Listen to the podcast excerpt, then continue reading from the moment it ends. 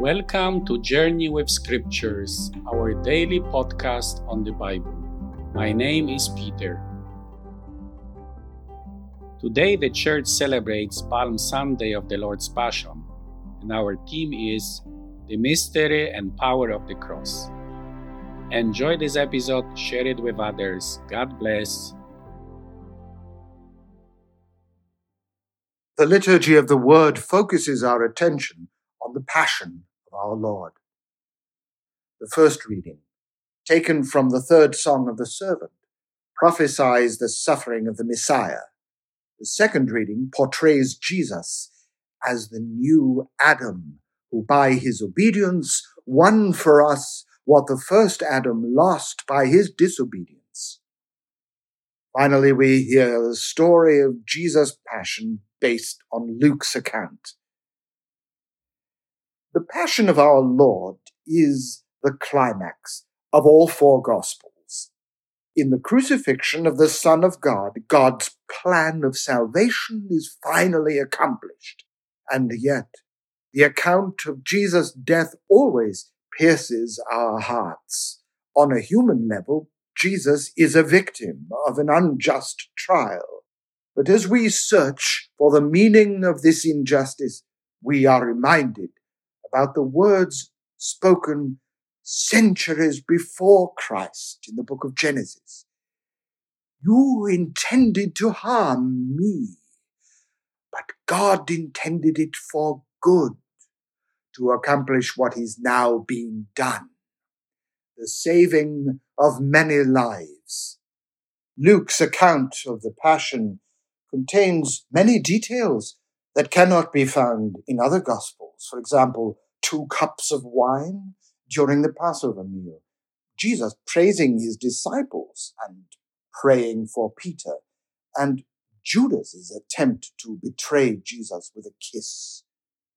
Luke also moves the disciples' quarrel about who is greater to the Last Supper and includes the story of Jesus' trial before Herod. Yet, what stands out in Luke's account is the scene of the crucifixion itself. Unlike in Matthew and Mark, Jesus does not cry, Eloi, Eloi, lama sabachthani. Instead, we have a beautiful prayer of surrender. Father, into your hands I commend my spirit. Only Luke informs us that just before his death, Jesus prayed for his persecutors.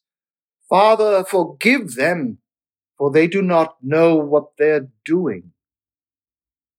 Finally, also only in Luke, we hear that heartwarming conversation between Christ and one of those crucified with him.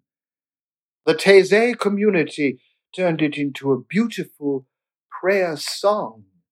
Jesus, remember me when you come into your kingdom. And we all know Jesus' answer to that plea. The second reading explains to us the mystery of the cross. Jesus' passion is seen as obedience to God's will that brings with itself the reward, exaltation, and a name like no other name. From then on, the history of the world is changed.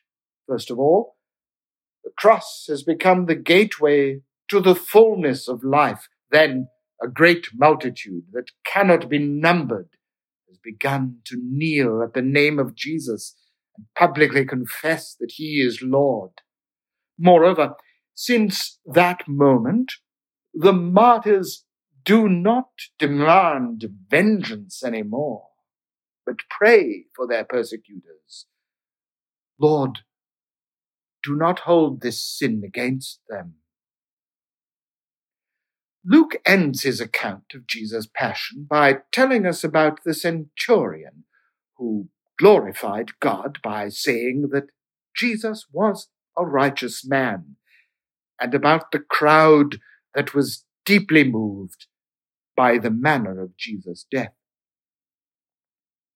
The power of the cross begins to penetrate the human heart, fulfilling Jesus' own words. And I, when I am lifted up from the earth, will draw all people to myself. Does the crucified Christ draw you to himself?